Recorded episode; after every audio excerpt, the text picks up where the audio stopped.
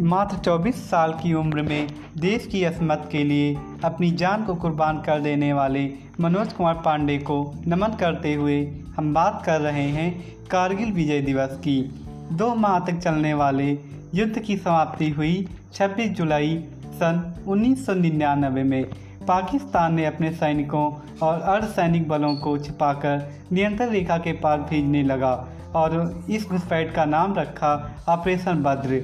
इसका मुख्य उद्देश्य कश्मीर और लद्दाख के बीच की कड़ी को तोड़ना और भारतीय सेना को सियाचिन ग्लेशियर से हटाना था।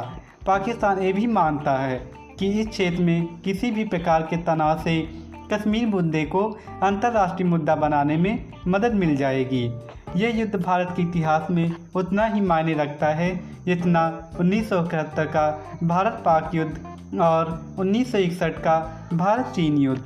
इस युद्ध में हमारे जवानों ने बड़ी बहादुरी से दुश्मन सेना के तीन हज़ार सैनिक मार गिराए और हमारे पाँच सौ सत्ताईस जवान हँसते हुए वीरगत को प्राप्त हो गए।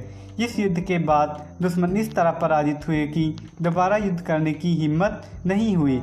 इस युद्ध की समाप्ति हुई आगरा शिखर वार्ता सम्मेलन में और इस प्रकार दुश्मन सेना के और दुश्मनों के जितने भी मंसूबे थे, उन सब पर पानी फिर गया।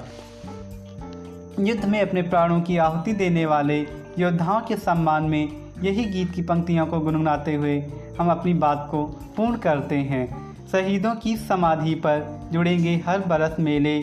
शहीदों की समाधि पर जुड़ेंगे हर बरस मेले। वतन पे मरने वालों का यही बाकी निशान होगा। वतन पे मरने वालों का यही बाकी निशान होगा। जय हिंद, जय भारत।